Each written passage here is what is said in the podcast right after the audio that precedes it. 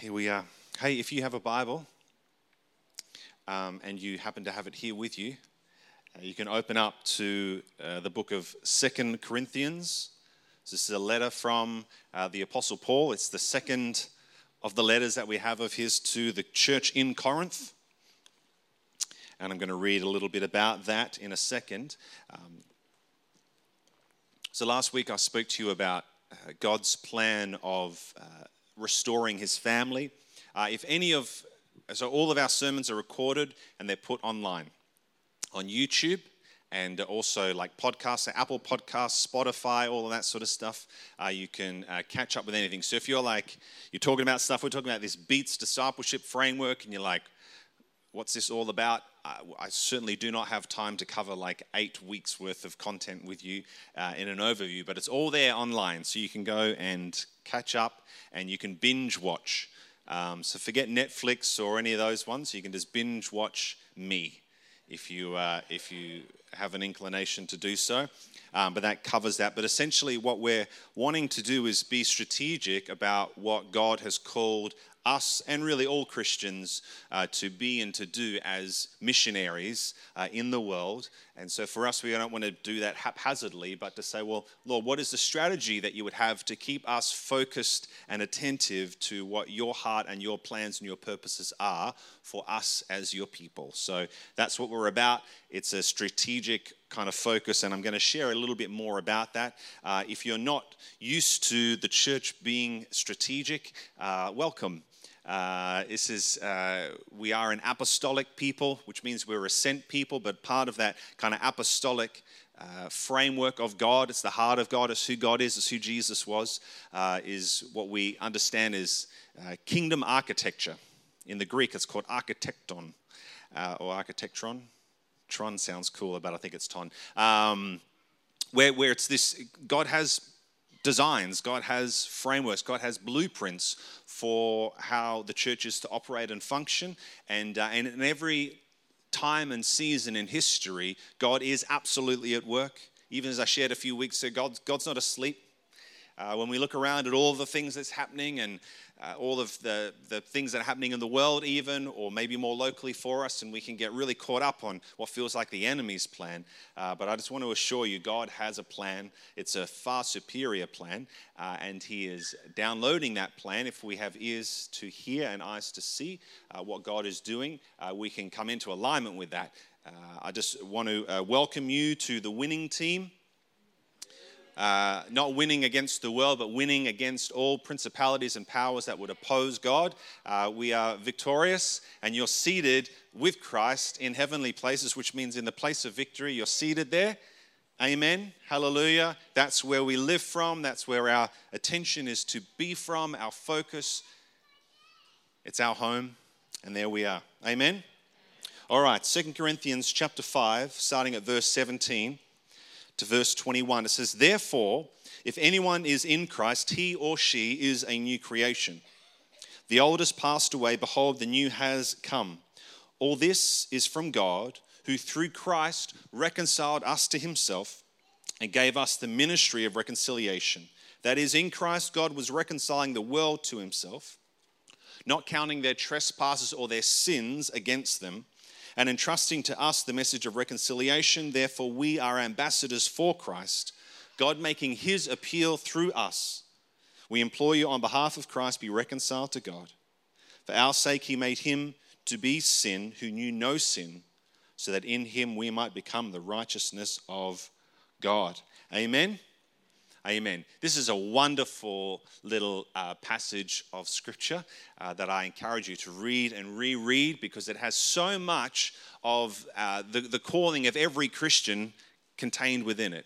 If you're ever wondering, I just don't, I just would love to know what my ministry is, what my calling is, what my destiny is. Well, it's written down right here.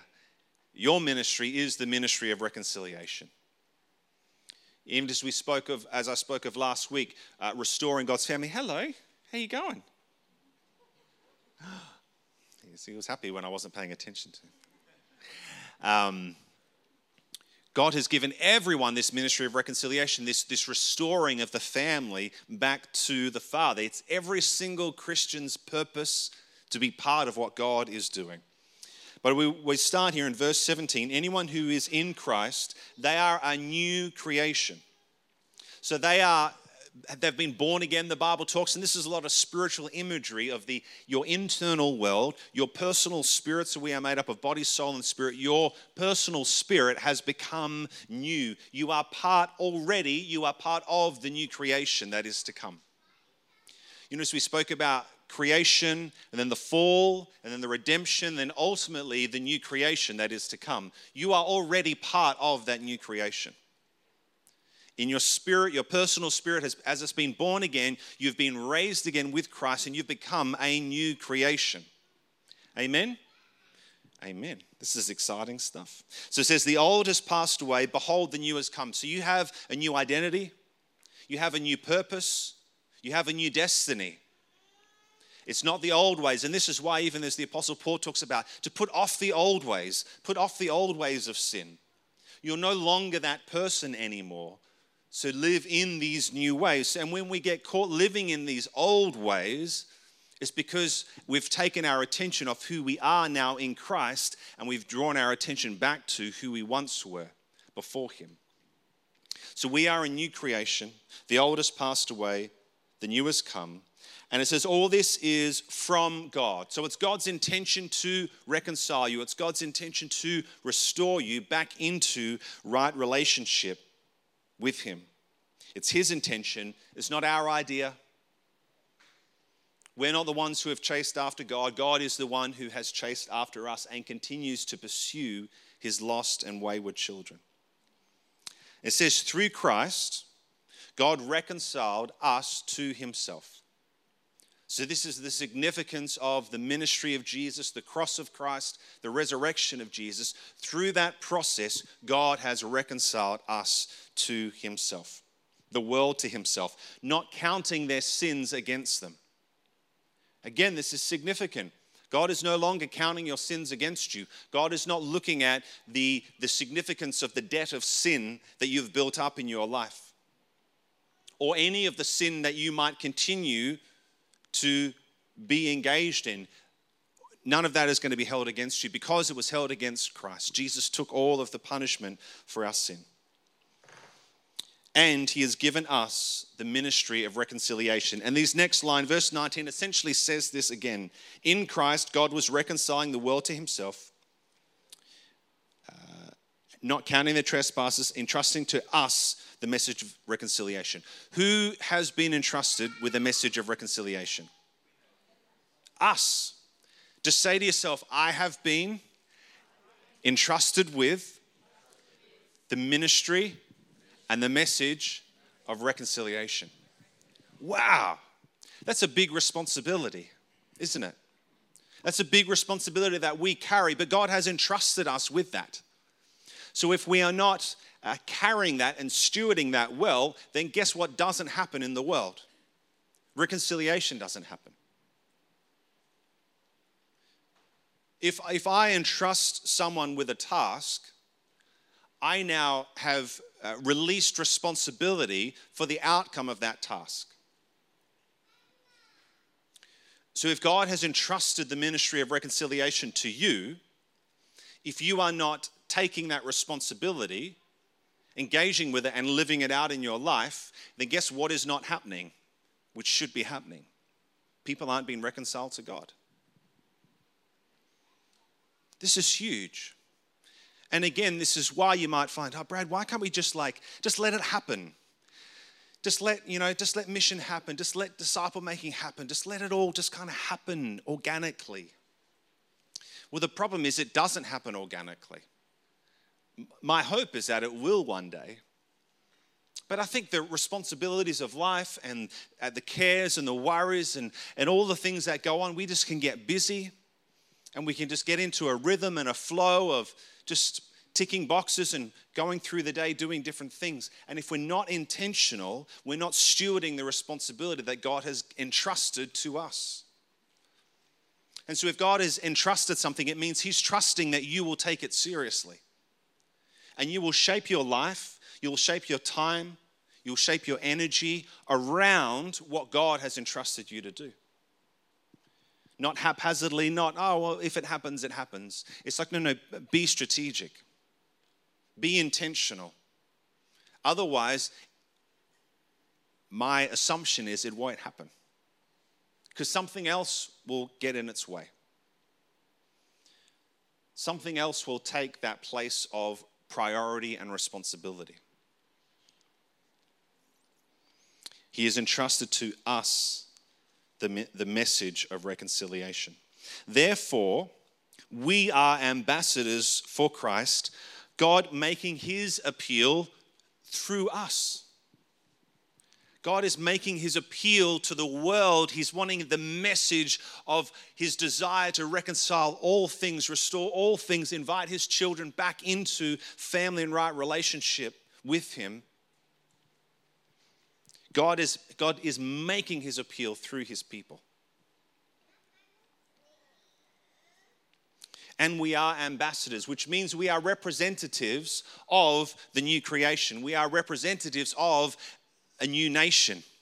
We are representatives of the heavenly realm to the earthly realm. So, this is the, to understand you're living already in the future spiritually because you're part of the new creation that's to come. And yet you're living, living in this time now as an ambassador for the heavenly realm, as an ambassador for the future new creation that is to come, entering into this world, but representing another world, representing another realm when Jesus was asked by his disciples and, different people, and they were talking and asking about the kingdom of God and almost this desire when's the kingdom going to come to earth? But his response was, My kingdom's not of this world.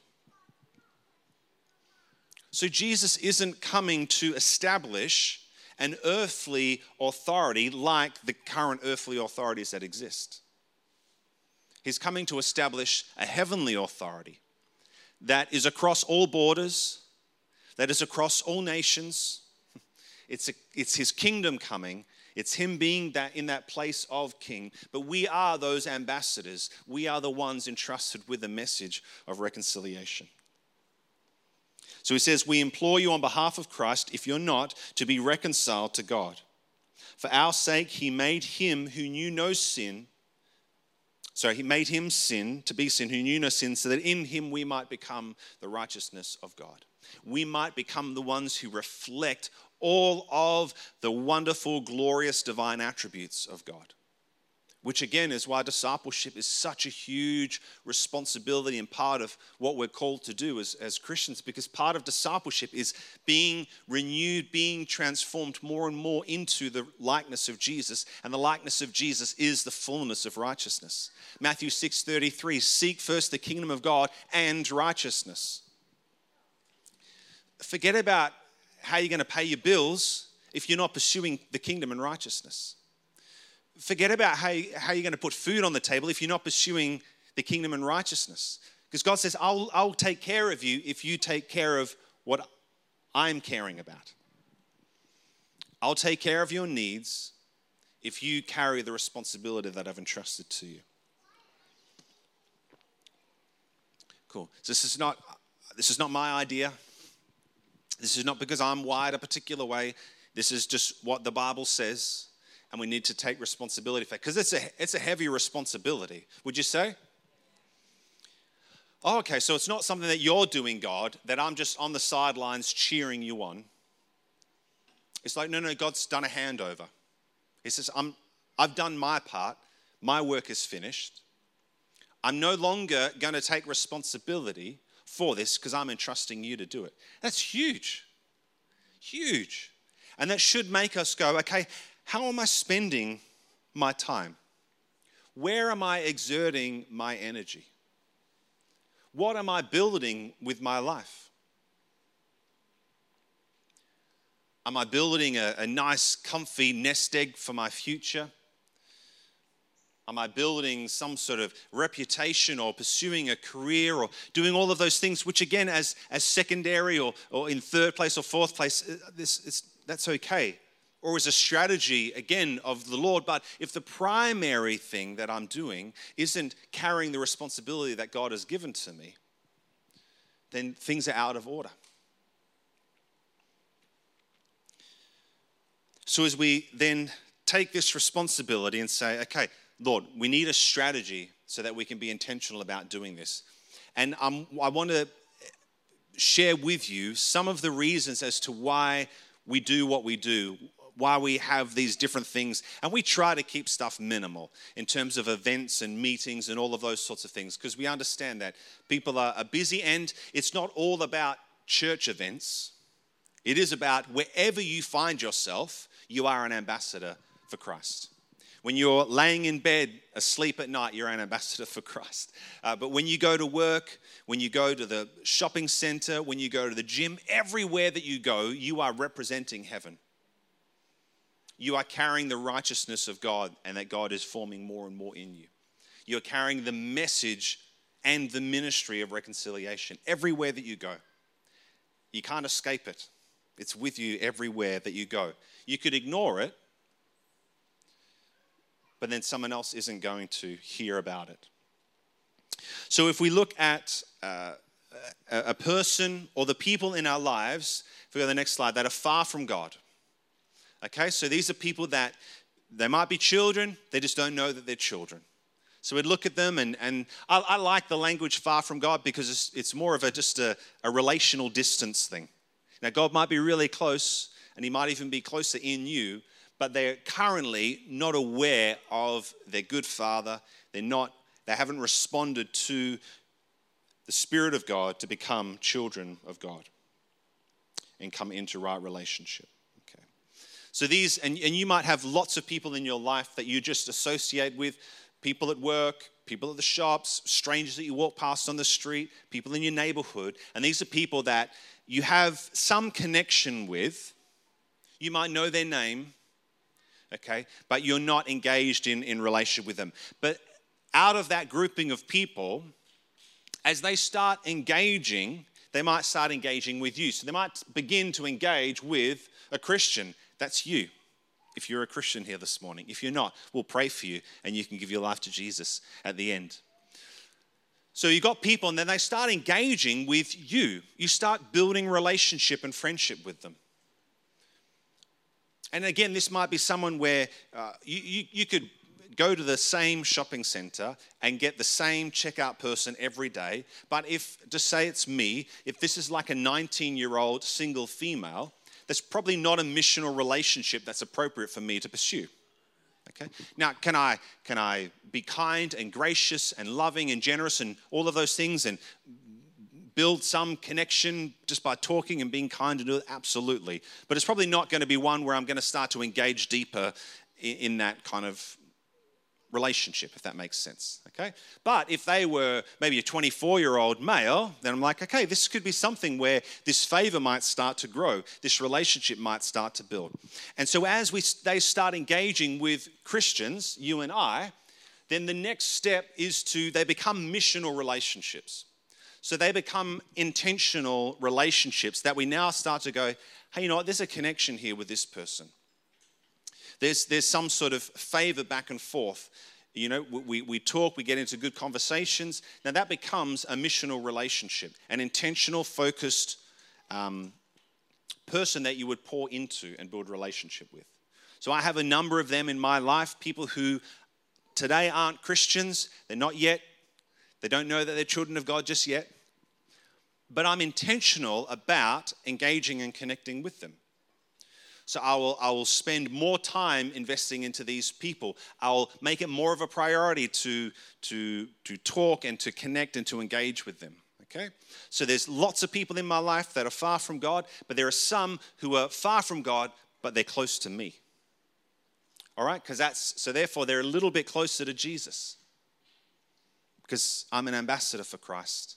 Jesus lives in me. All the fullness of God dwelt in Christ, Christ dwells in me. So, guess what dwells in me? The Spirit of God, the fullness of God. Amen. That's pretty close to Jesus.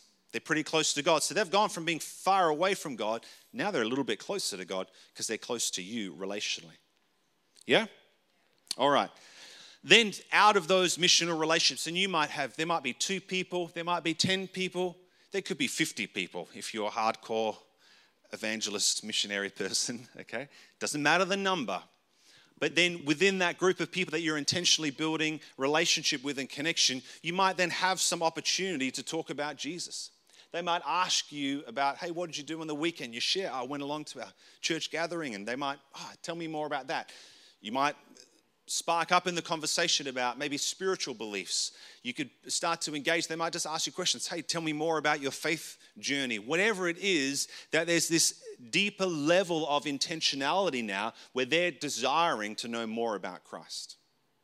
Okay? So it's going from this relationship where it's probably I'm, you're doing most of the pursuing and the connecting, you're being intentional. And again, this is not because people are projects but it's because God has a project and his project is people.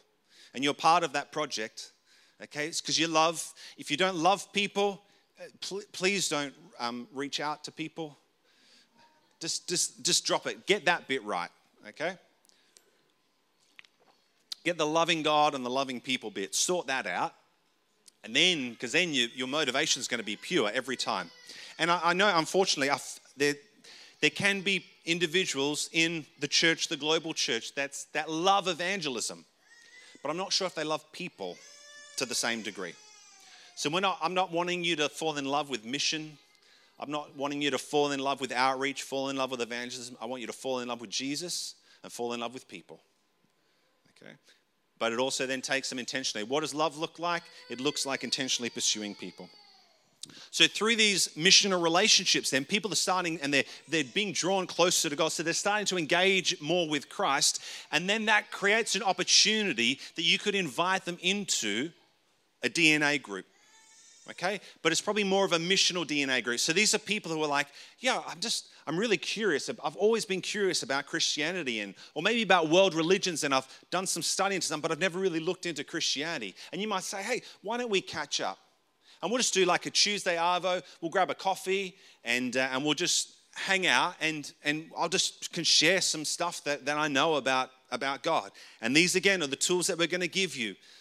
How to share the gospel, how to share the big story of God, how to you know, help them to understand who Jesus is, who the Holy Spirit is, who the Father is, what's the whole kind of intention of God on the earth. But that would be then where you would say, hey, let's intentionally make some time but there's a sense of agreement from both people as to what you're going to do. So you're not just like trying to slip it into conversation and, and kind of hoodwink them or do some sort of bait and switch, but it's like, hey, would you like to catch up? And we can talk about, we can just talk about all this Jesus stuff. And you might do that for a few weeks and they're like, yeah, you know what? I'm just not interested. Thanks for the overview. I'm out. And, that, and that's fine. And they have complete freedom to do that. But they might say, man, I'm just really, I just, I just love everything that you're saying. And this Jesus guy sounds amazing, and I'd love to learn more. So it's through that process then of, of building relationship and connecting and being intentional then about sharing the gospel, sharing the good news of the kingdom of God. Okay, with that individual, that they would then start to want to respond to Jesus. Okay, so you see, as we're progressing then through relationship and closeness and connection to God. So then through that, they might decide, you know what, I love this Jesus guy. I want to connect more. I want to, I want to follow Jesus in my life. I want to shape my life not around the values that I had, but around these, these values of God's kingdom. I want to start following Him. Well, then there's that invitation to invite them into God's family, to have that expression. So they've maybe had an individual encounter with Jesus. And again, all through this time, this is not just all about sitting down and, and sharing some knowledge and information with them. Okay? The first step of making disciples is immersion, it's baptism. So, to baptize means to immerse one thing in another thing. In the same way that you are baptized in air right now, the first step of discipleship with someone is to invite them into an encounter with God. Okay? So, all through this, if you're catching up and you're maybe reading the Bible together or working through the alpha videos or doing something like that, then in, within that, there's prayer, there's expectation of encounter, there's waiting on the Lord for, for a witness of the Holy Spirit. And again, if you're like, I don't know any of those things, we will help you and we'll instruct you in those things. But we're wanting people to engage not just cognitively with their mind, but actually experientially to, to engage with God. It's giving them homework. So, as we've got discipleship, nurture, and accountability, it might be hey, why don't you go away and just pray this week that God would reveal himself to you?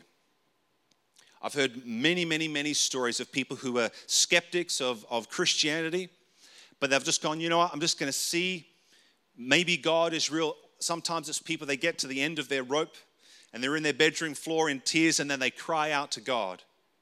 And God hears and responds and they encounter Him in that moment. Okay? So again, it's, it's is all the way through this process. But then to engage with God's family is what a life hub is there to represent. It's to represent a kingdom outpost that expresses what the family of God is like. So, again, a life hub's not there just for you to catch up and have good social times and hang out with your friends and do all those sorts of things. Although that's wonderful and that's good, the church is not here to be a social club for people.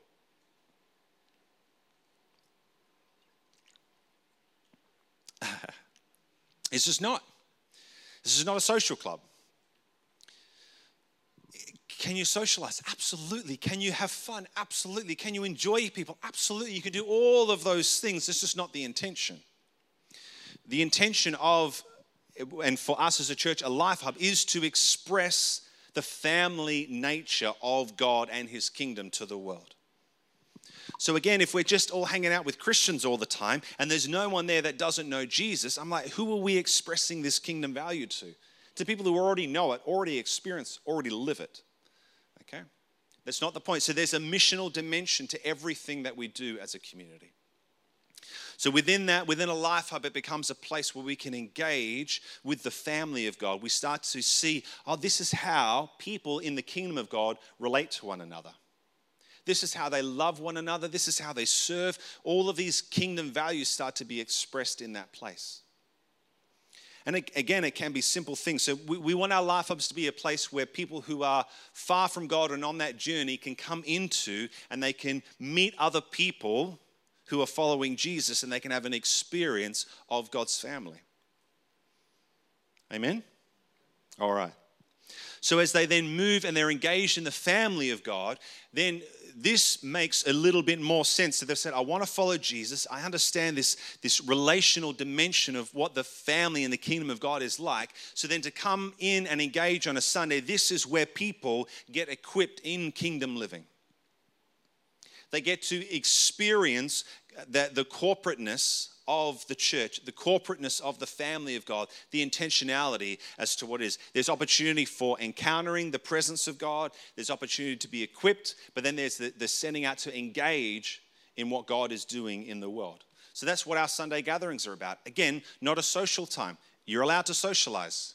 You're allowed to like people here. It's okay.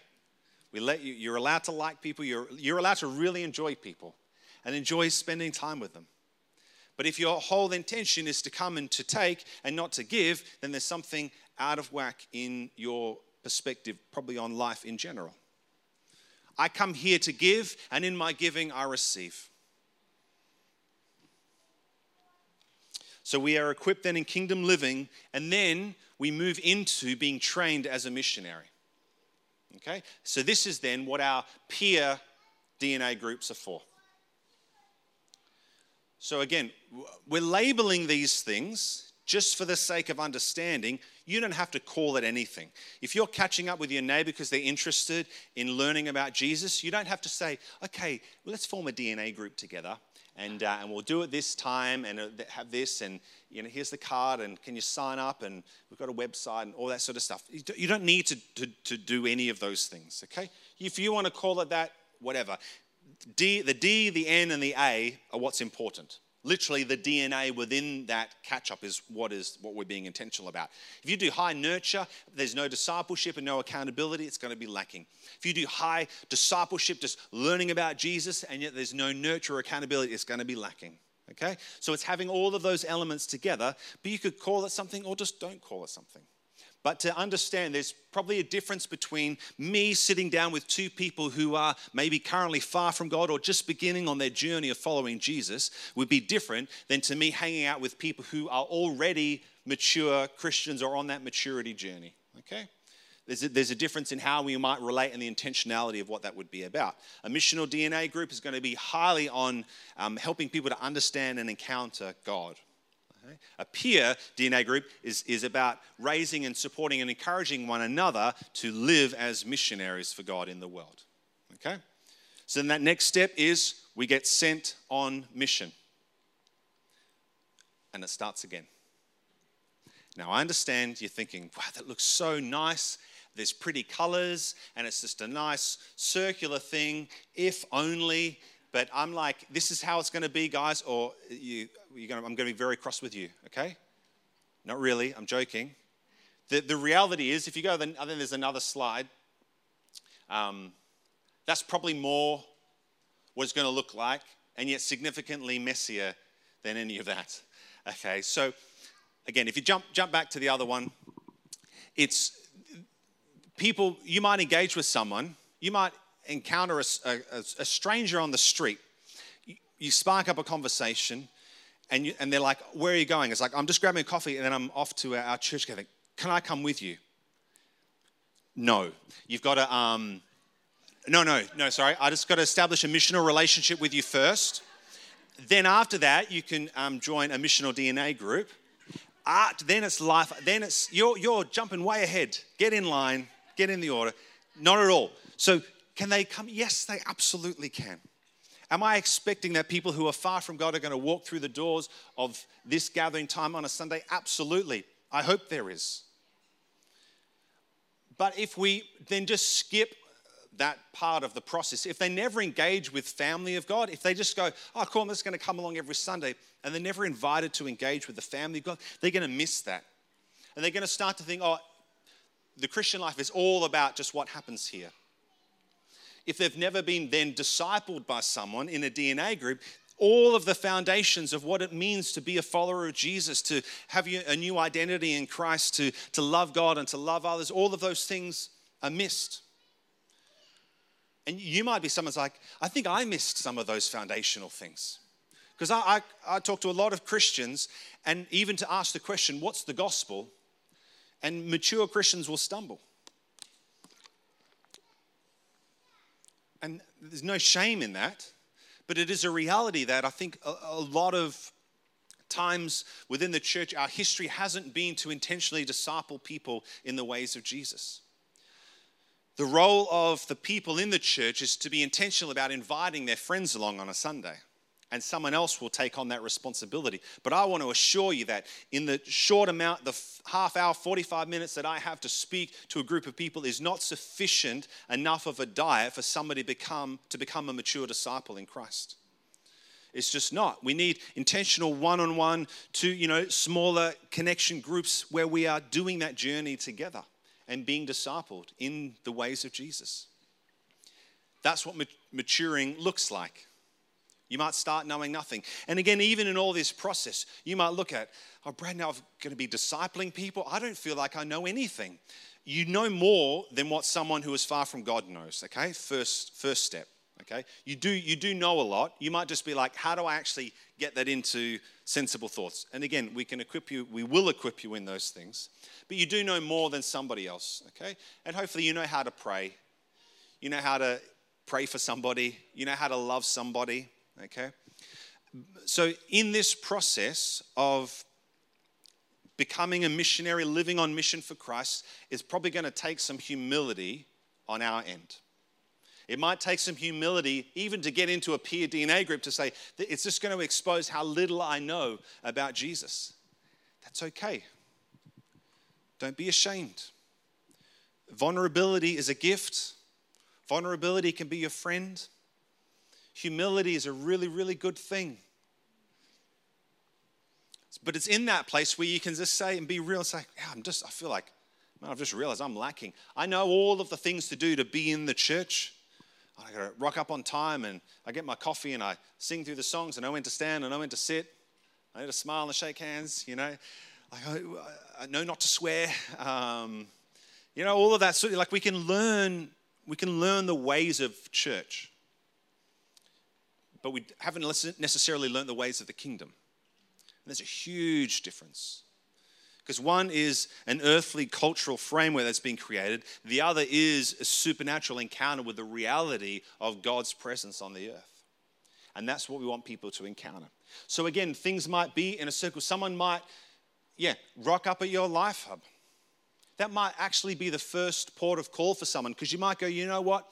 They're not, we're, we're building really good friendship, but the spiritual stuff, every time I bring up Jesus, the conversation doesn't really go anywhere but they're really keen to, to be my friend, you might go, okay, then host a Life Hub gathering at your house, have a meal together with other people, and then invite them along to say, hey, some of my friends from church, uh, we're, we're, catching up on Thursday night down at the foreshore, just having fish and chips. Why don't you come along and meet some of these people?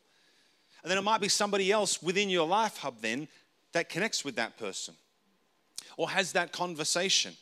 It can be weird sometimes where it's like, you can be that person with the closest relationship, and then it's some random other person who ends up having this deep spiritual God encounter conversation with someone. But it's okay, because that's what the community of God is for. So again, even when we look at these, uh, you know, DNA groups and different things, you don't have to do it on your own. I encourage you to take someone with you. So it might be you're, you're, chatting to your, a work colleague, they're interested in learning more about Jesus, say, hey, well, me and another, I've got another uh, mate of mine from church, and why don't you catch up with us? And let's do that. Or you might be, you might feel like, hey, I'm a mature Christian. I could take someone who I'm discipling within the church who's already a Christian but who is maturing in Christ, and the two of us can catch up with this person so then I can train them as to how to make disciples of other people. You can do that. Again, it's it's at least two people in a DNA group. Otherwise, it's just you hanging out on your own, which it's just you hanging out on your own. Um, don't claim that one. Um, but it's two, but it could be five. You know, if you're getting too many people, then it's probably not going to be um, productive. Um, but it just starts there. But invite people in, do that journey together.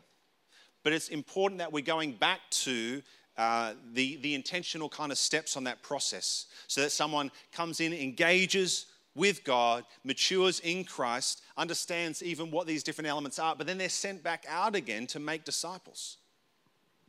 And again, you might find someone who goes from missional relationship, meets Jesus, and next week they're back living as a missionary. This is what the Bible talks about in, in Luke chapter 10 about a person of peace so this could be someone that you engage with who has a high level of favor amongst their network of people. So again, this could happen where you're, you're the biggest evangelist that you know is someone who's literally just met Jesus. And then the next week they've got five people that they're, they're bringing along on a Sunday. You're like, well, you're just messing with the process. That's okay. it's chaos and mess because that's literally what might happen. What might happen is next week 50 people that don't know Jesus rock up here. Yeah. Well, it sounds good, Kev. Until you've got to disciple them all. But I, and so it's, it's even a question. You say, okay, Brad, we've, we've read five, uh, 2 Corinthians 5 17 to 21. Cool, I get it. Are you prepared to make disciples? Are you willing? And do you feel prepared? So if the first thing, I don't know if I'm willing, and please can I encourage you to get before the Lord? Because that's who you'll have to answer to, not me. I don't care. You, you go disobey God all you want. It, it's not going to reflect on me because I've been responsible to tell you what God is requiring of you. But I can't force you to do anything. But if you hear the word of the Lord and you choose to obey it, wise builder you hear the word of the Lord and you choose to disobey it, that's foolishness in the Bible, according to Jesus. But just go away. But it's okay as well to say, in my heart, the thought of it petrifies me. The thought of it, I'm just like, oh, another thing, it just feels like a burden. Whatever it is, I don't like the idea of it. Take all of that before the Lord and say, Jesus, I don't want to make disciples. Would you change my heart? Jesus, I'm afraid of this whole thing. Would you change my heart? I repent of anything. Ask Him, Lord, what is blocking me from sharing the good news of carrying the message and the ministry of reconciliation to the people around me? What's in the way there, Lord? And then repent.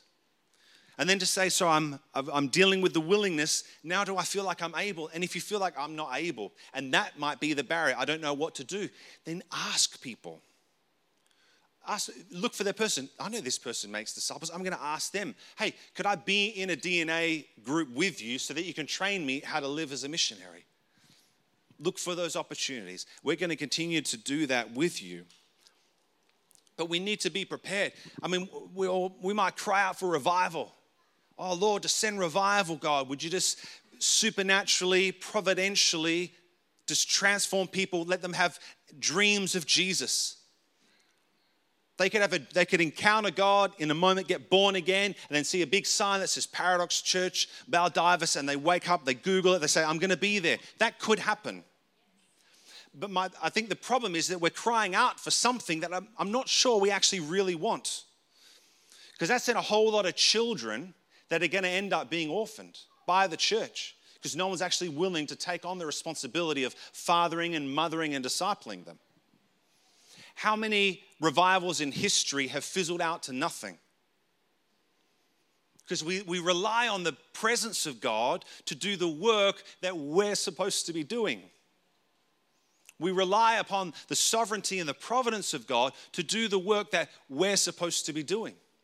So I think that revival is revival is the result maybe of God being frustrated with his bride and saying, You're not going to do it, but I'm not going to see another person perish. So I'm going to do it. And I'm going to take back that responsibility that was entrusted to you. And that's not right. So I don't pray for revival because revival means something's dead. And that means the church is dead. And I'd rather the church wake up, I'd rather the church come back to life, and I'd rather the church take on its responsibility that God has already given to it and then actually go out and start doing it.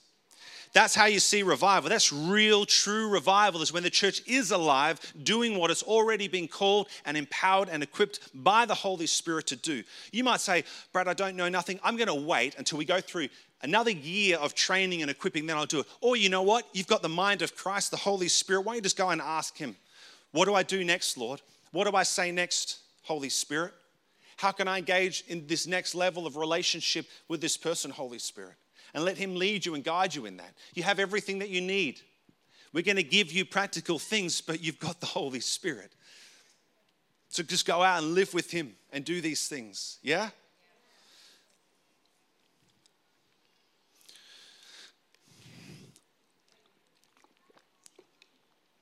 I'm not trying to tell you off.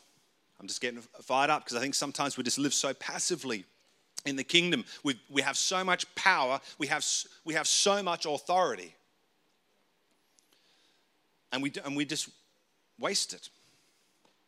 Living, waiting for God to do something that He's already told us to do. All right. So, what we want to encourage you to do within the next couple of weeks, at least to start and get into a peer DNA group. Okay, so find some other Christians within the church. They could be Christians outside the church. I, I, don't really care. Just get together with a group of people that are going to help you to be accountable to making disciples. Of becoming one yourself, you might say, I'm not intentional about anything in my relationship with Jesus. Awesome. Then you're going to have some people around you that'll help you to do that. Okay? And then within that, be writing down and starting to pray for together people that are in your life that today are far from God but that you have relationship with. Start praying for opportunity. Start strategizing together. Hey, how could we support one another? Share with your life hub. Hey, how could we create an opportunity if, you, if, if our life hub is always at a time that's inaccessible to, to my neighbors and friends? Or maybe your life hub is all just focused around just, you know, chatting about Christian things together and it doesn't have any space for non Christians to come in and be a part of it. Talk about that with your life hub. Say, hey, I'd love this to be a place where I can bring my non Christian friends and neighbors to, and they can meet the family of God. And then within that, everyone's prepared to, to love and to care, and maybe to pray, to have a conversation about Jesus, or just talk about the footy, whatever it is, just to build connection and relationship with them. But we're all taking on that responsibility. Yeah? So, within that, that's why we have the BEATS framework. So, bless, eat, abide, train, live, sent. That's all of the things that help you to have a missional framework and understanding in your life. All right. If you if you're like, I don't even know where to start with getting together, talk to your life hub leader. If you're not in a life hub, get into a life hub. Go to the info desk. Say, hey, I'd love to be in a DNA group. I'm brand new at this church. I don't really know anyone. Can you help me? We would love to help you. Okay. No excuses. Be brave. Be okay with people saying no. They don't want to be in a disciple group, a DNA group with you. Okay. Maybe it's not because they don't like you. They might be in two other ones already. Okay. Just, it's okay. You're not rejected. Be humble. Embrace vulnerability. Amen. Amen. We've got some questions. One question What do you think the church, why do you think the church shifted from simply praying, ministering to people that are far from God to making them disciples? Most of the work Jesus did was meeting their needs, and then they would need to choose their next step. Thoughts? Why didn't church shift from uh, I don't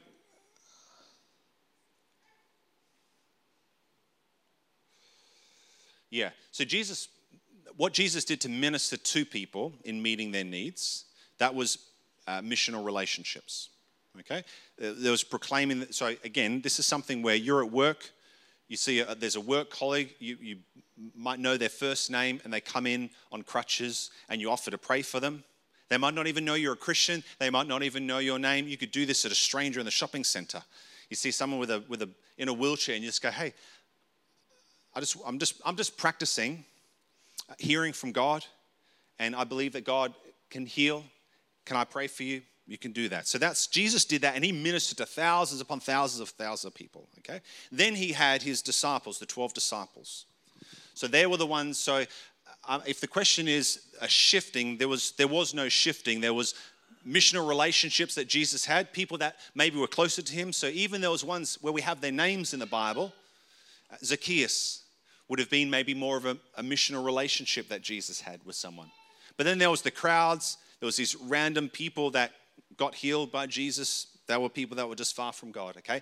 Then he had the 12. Then, even within the 12, he had a, the, the closer kind of three within that. And again, you need to be prepared. You might have lots of people that you're discipling that might not all end up following Jesus. Some might fall away from God as Judas did. That's part of it. So most of the work Jesus did was meeting their needs, and then they would need to choose their next step. Thoughts? I think there were people were invited to follow him. People were called to follow him, and again, that was the change between being someone who was just in the world to being someone who became a follower of Jesus. There was an invitation from Jesus.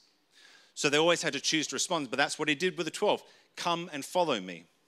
Now, understanding they had a, a, context that they lived in where they understood when a rabbi says, Come and follow me, that's significant, okay? Because most people didn't get invited into a, rabbi disciple relationship. But this was part of Jewish culture. If you were excelling in, in your kind of Old Testament studies classes, you were demonstrating that, then a rabbi would choose you to, to be one of their disciples, okay? And it was a high honor. If you were a fisherman, a tax collector doing these things, you had you'd missed that opportunity. Okay, that was long gone. You were off, so you're just like, well, I ain't to be a, a, rab, a disciple of any rabbi, so I'm just to go do fishing. Rabbi comes along, says, hey, you, drop your nets, come and follow me. You're like, oh, this is like golden ticket Willy Wonka factory kind of thing. Like this is like me. I'm a, I'm a, I'm a fisherman. I'm a tax collector. You're inviting me to come and follow you. That's why it's like, that's a bit weird. Some random dude walks past, come follow me, and they just drop everything. Like, what's wrong with these people? But they knew in their culture, that's, that's, that's Jesus of Nazareth. That's, he's a rabbi, and he's asking me to follow him. Okay? So there had to be a response naturally within the disciple, but there was invitation to do that. Okay? So both of those things are, are always at work. That we should be, again, when we talk about the, um, Jesus shares about the scattering of the seeds of the kingdom.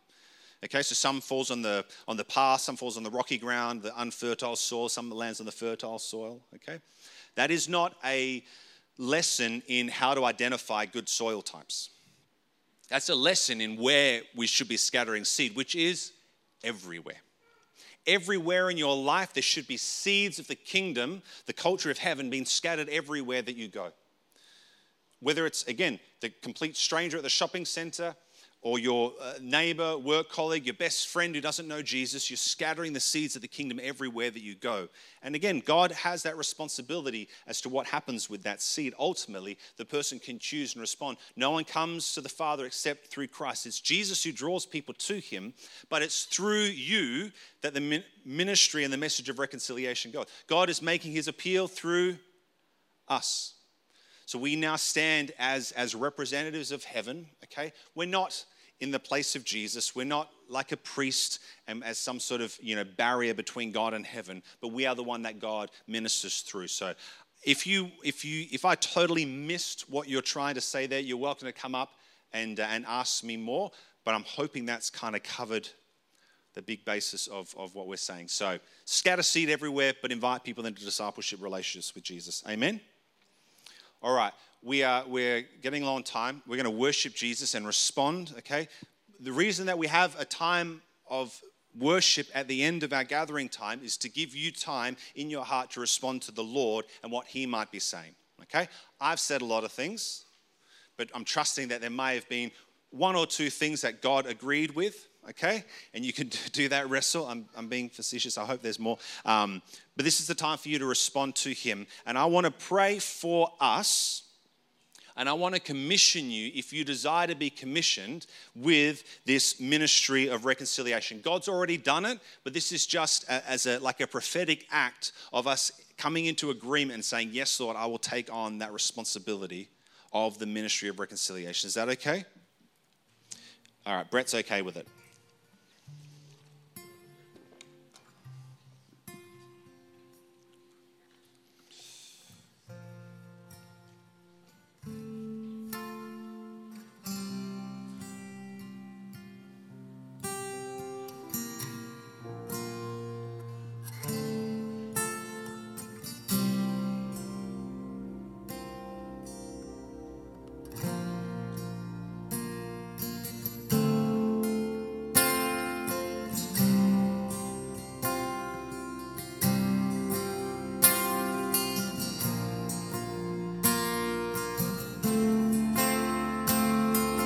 You're welcome to come forward, respond in any way you feel the Lord leading you to. But just ask Him.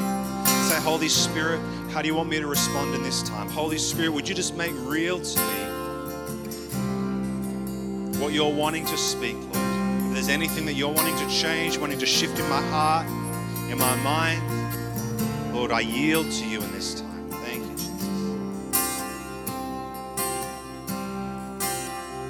You give life you are love. You bring light to the darkness. You give hope.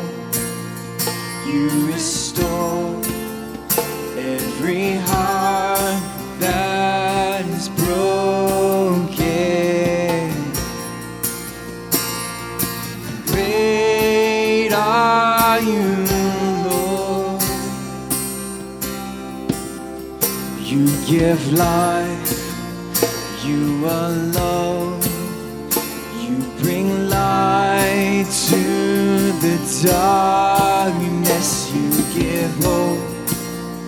You restore every heart that is broken.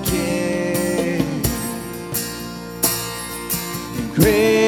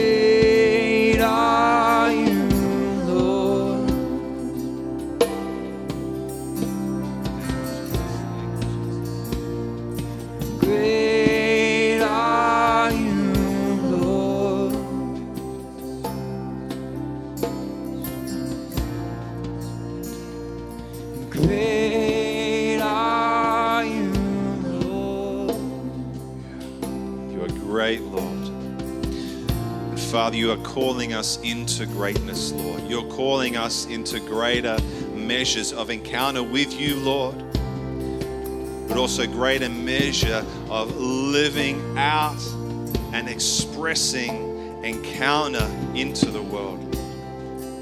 Father, we want to see you meeting people everywhere that we meet people, You know, I just want to pray if you're here this morning and maybe never responded to Jesus.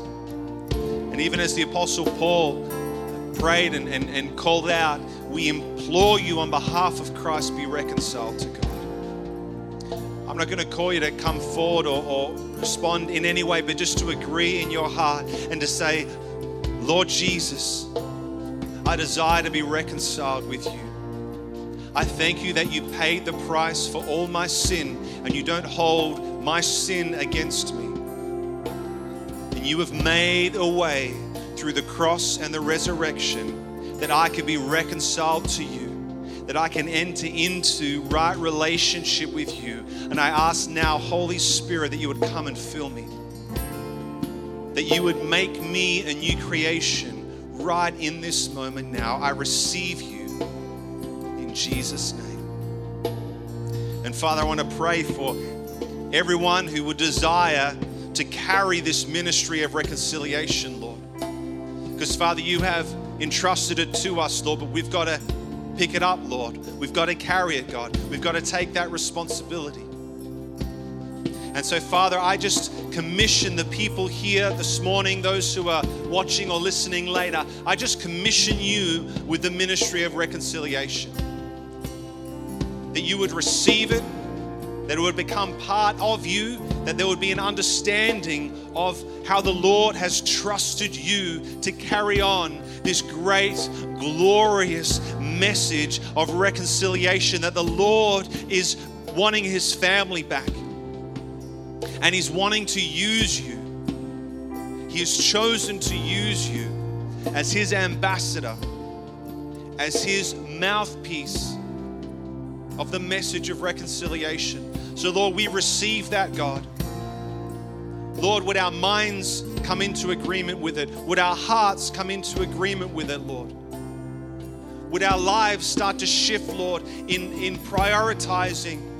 God, this is this is my ministry that you've given to me, Lord. I want to be a wise builder. I want to put this into my life. Would you show me how?